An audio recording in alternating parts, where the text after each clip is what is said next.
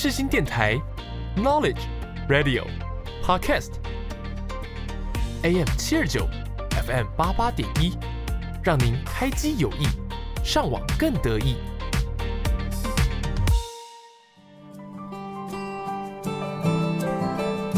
朋友问：社会心理学学什么？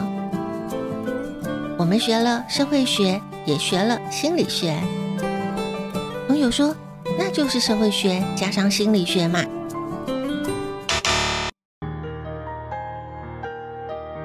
可不是这样说呢。红色加上蓝色不是红蓝色，是紫色。社会心理学也是如此，它有自己的角色和灵魂。如果你也好奇，在我们生活周遭发生的社会现象，也喜欢观察人们的行为表现。欢迎收听我的社会心理学习笔记，一起探索社会心理。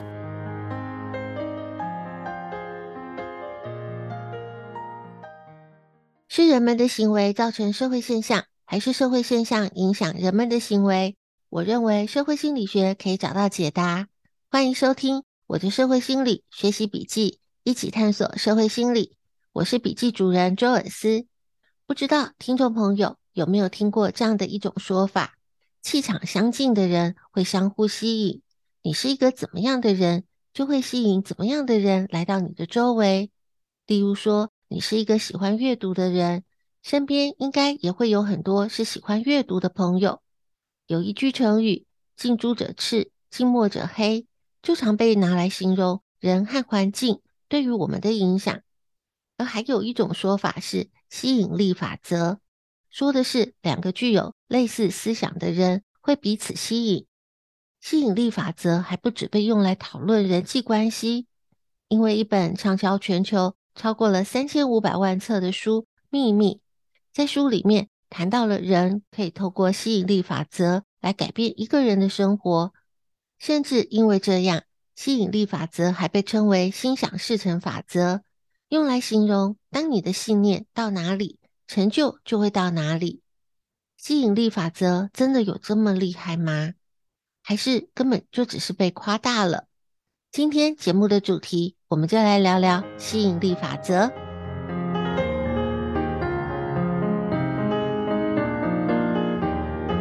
每个字词都有个定义，有个说法。也都有它的来龙去脉。让我们开启社会心理小词典。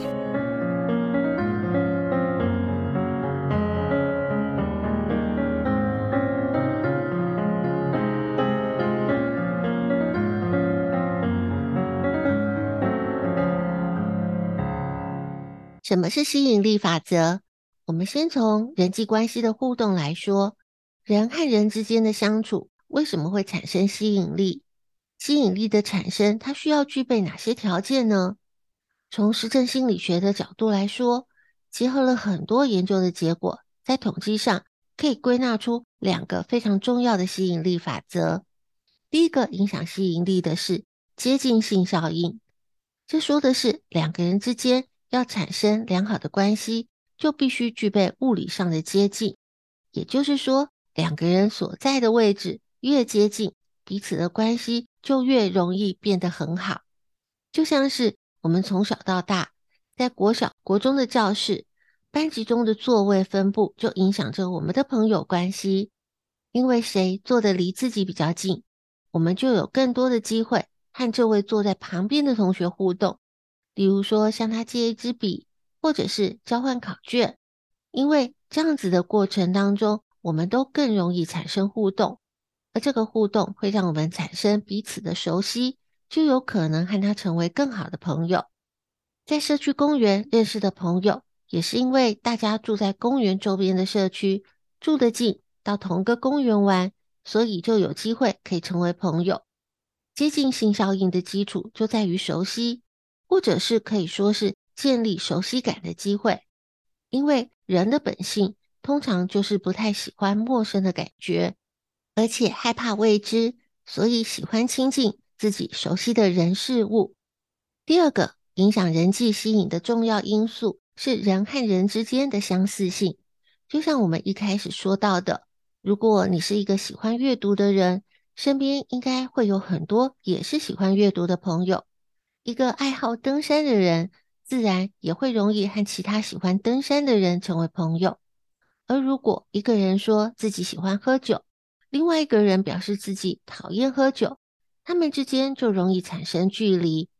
当然，我们偶尔也会被自己完全相反的人格特质所吸引，甚至从那些带有不同的想法、不同的兴趣的人身上获得了强烈的震撼和启发。这样的人和我们是属于互补的人。在社会心理学的实证研究当中，一些证据都指出，一开始基于互补性质所形成的亲密关系，相对的会比较脆弱。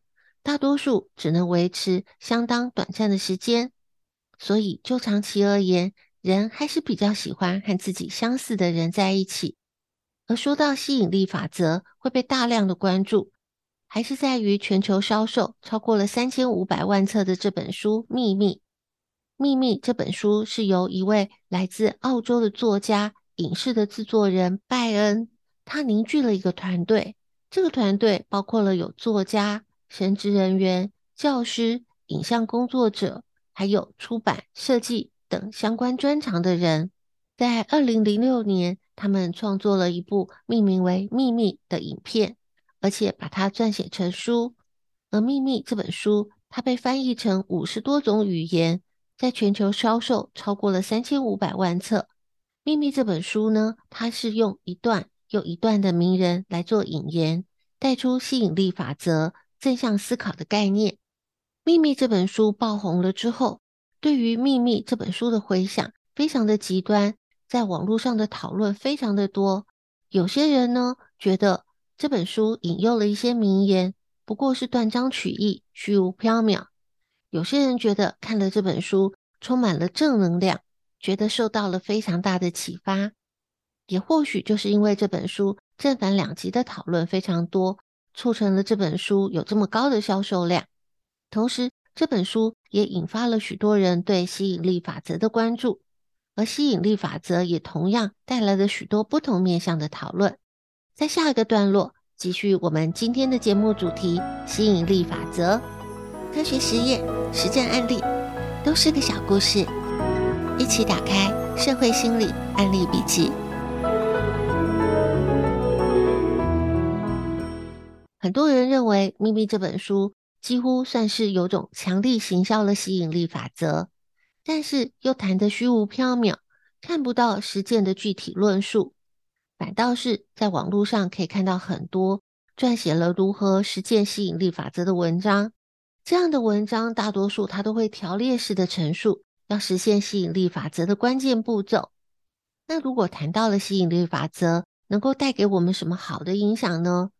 我认为吸引力法则让大家关注到了人的思维，而如果要说人的思维可以拥有无限的可能性，那最重要的关键是在于思维是不是推动了我们的行为。当我们起心动念，有了一些想法，要把想法付诸成为行动，是需要一些过程的。这和我们的大脑机制有关，关系到了动机、行为和奖励，并不是那么容易的。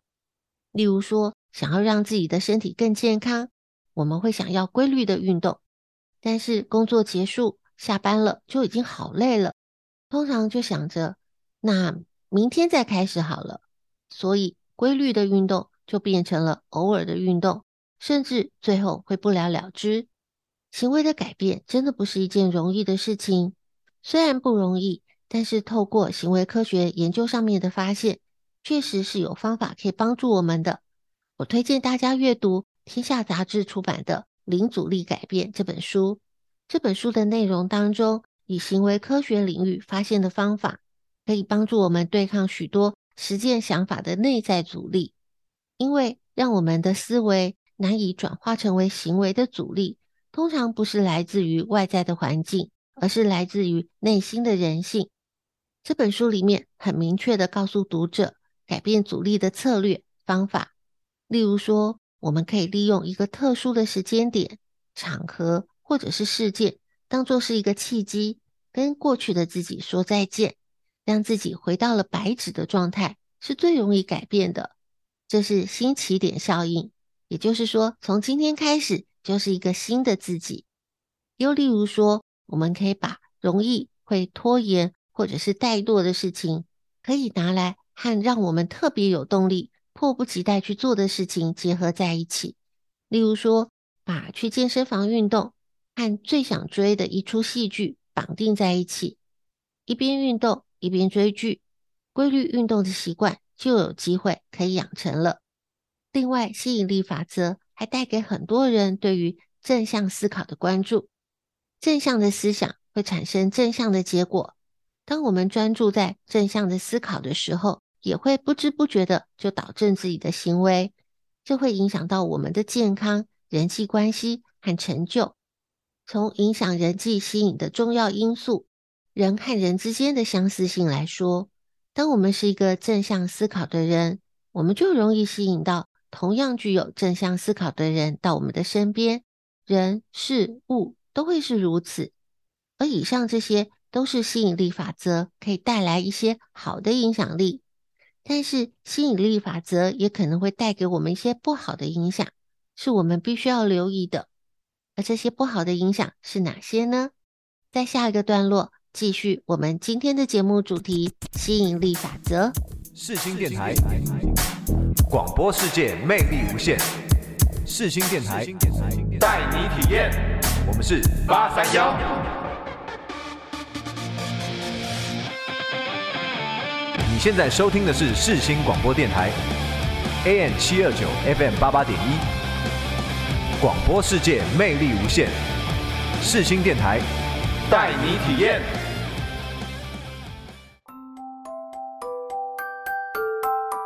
生命有限，知识无限，记录有限，感触无限。社会心理课外杂记：吸引力法则认为，正向思考吸引正向的人事物，负向思考吸引负向的人事物。所以，要改变生活，最简单的方式就是保持正向思考。这样，心里想要的美好生活就会成真。很多人就这样误解了，认为吸引力法则就是只要我想要，事情就会发生。所以，很多人会变得消极、不积极。在二零一五年，欧洲社会心理学的期刊就刊登了一个研究的发表。这个研究是想要测量学生和暗恋对象发展恋情的时候，实施吸引力法则会有什么影响。研究小组要求研究参与者想象在不同的情境下会如何和暗恋的对象互动。研究小组将研究参与者的幻想依照程度来分类，最糟的幻想是极度负面的，最好的幻想是极度的正面。在五个月之后，研究小组再度联络了研究参与者，询问他们和暗恋对象的进度如何。平均来说，相较于心怀负面幻想的学生，怀有正面幻想的学生比较无法对暗恋对象表达自己的感受，也就是说，比较没有发展成恋爱的关系。从研究的结果来看，如果我们想要实现渴望、达到目标，吸引力法则似乎是有害而不是有益处的。正向思考能够让我们感觉比较好。但或许我们会因为这样变得消极。换句话说，想象自己已经得到了渴望的事物，或者是想象自己能透过好运就获得成就，会让我们不再积极主动的去追求目标。而另外，从心理学的角度分析吸引力法则，其中就不可避免的必须要讨论到安慰剂效应和自我实现预言。二零一五年有一份医学期刊。发表了一个皮下注射药物的临床实验。这个皮下注射的新开发药物，在研究人员检测参与受试者的症状改善的程度，包括了行动能力、操控能力以及做大脑核磁共振的扫描。参与受试者他被分为 A、B 两组，A 组被告知注射的是比较便宜的 A 药物，B 组被告知。注射的是比较昂贵的 B 药物，每个参与受试者都被告知这是一个非常严谨的临床试验，必须要每个环节都按照规矩来进行。但是事实上，这个研究实验的设计是使用在参与受试者身上 A、B 两组两种药物都是生理食盐水，这是一场测试安慰剂效果的试验。实验的结果发现，虽然注射的都是生理食盐水，病人使用之后，临床症状都有显著的进步。而这进步不仅仅是物理测试的实验结果有效，连大脑的核磁共振扫描的结果都显示有效。更特别的是，接受昂贵 B 药物的病人，临床症状的进步最多；接受便宜 A 药物的病人，进步的幅度没有那么大，而且相比较之下，疗效相差了两倍。这个研究结果也清楚地显示，大多数的人想到了安慰剂效应，会认为这只是一种心理作用，认为只有在内心非常脆弱的人身上才会有效果。这样的想法显然是低估了身体在潜意识运作之下产生的效果。也因此，如果相信吸引力法则的人，他抱持着正向思考吸引正向的人事物。负向思考吸引负向的人事物，是不是也会同样的在大脑潜意识的运作之下产生效果呢？而另外一个要讨论的是自我实现预言。自我实现预言这个现象，最早是由美国的社会学家托马斯他在一九二八年提出来的。这说的是个人起初对于事件的演绎，会导致最后相应的结果发生。后来有另外一位美国社会学家莫顿，他定义了自我实现预言是一种不论是对或是错的信念，或者是期望，都会最终导致符合期望的结果发生。也就是说，当事人如果最初抱有期望，他会影响到他的具体的行动，而使整个事件的结果符合当初的期望，而且还会强化了这个期望，也就让当事人更加相信。原本他期望的真实性，例如说有个期望和异性交往，但是一直都自认为是没有异性缘的人，他在国小、国高中都没有机会和异性交往，就算是到了大学的校园，有更多的活动和机会认识异性朋友，但是如果他一直保持着我就是没有异性缘，或者是说对方一定会拒绝我这样子的想法，最后。大学四年过去了，他还是没有和任何的异性交往，他就会更加坚定的相信自己是一个没有异性缘的人。这样的自我实现预言，它不仅会对个人的身心健康会有影响，还可能会造成整体社会的影响。诺贝尔经济学奖得主耶鲁大学的席勒教授，他在最近发表了一个观点，他认为由于投资人、企业和消费者。对于经济恶化的忧虑，这样的恐惧最后可能会变成现实。因为从自我实现的预言来看，在一定的程度上，它很可能会使美国的经济陷入了衰退。这也就是吸引力法则可能会造成的负面影响。因为吸引力法则它具有暗示的效果，它可以帮助你获得想要的东西。但是运用这个法则的时候，如果脑子里想的不是正面，而是负面的状况的话，最后所吸引到的就会是一个负面的结果。所以，我们一定要记得，吸引力法则它不是魔法，他不可能因为坚定的相信或者是坚定的思维就可以实现个人的理想。所有的思维想法都必须要有实际的行动。我们在付诸实际行动的同时，善用吸引力法则来坚定我们的信念。帮助我们度过实践过程当中艰难的时刻，这样实现理想的可能性就会大大的增加。在我们的人生当中，每个人对自己都会有不同的期望。有人会希望自己获得健康、快乐；有些人可能会认为财富非常的重要。可是很多时候，不管我们设定什么样子的愿望，吸引力法则它是没有办法。让我们把所有的愿望都实现。吸引力法则的作用是在于，它会增加愿望变成现实的几率。如果我们不懂得方法，如果我们没有去实践，这样子的几率它自然就会下降。而这就在于我们能不能好好的善用吸引力法则。如果我们的听众朋友都能够拥有清晰的思维，先和自己沟通，了解自己想要的目标，然后付诸行动，这样就有可能可以心想事成哦。节目的时间有限，知识无限。今天的节目内容是个抛砖引玉，还有很多相关的资料，可以透过专题报道、研究文献、主题书刊，都能够帮助我们更进一步去了解。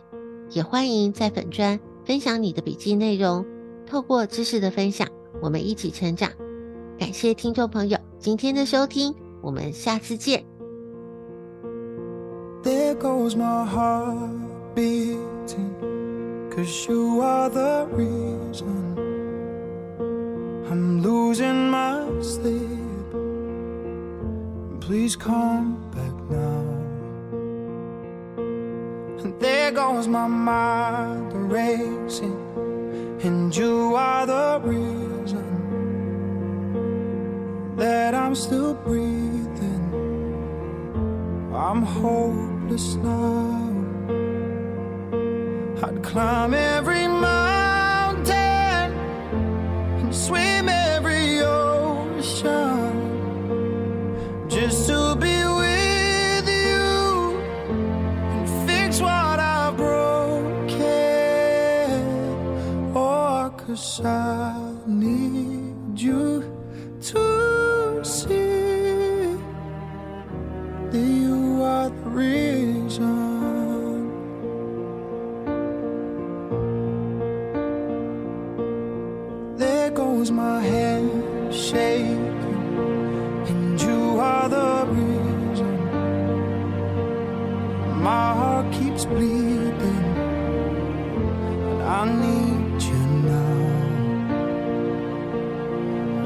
if I could turn back the clock, I'd make sure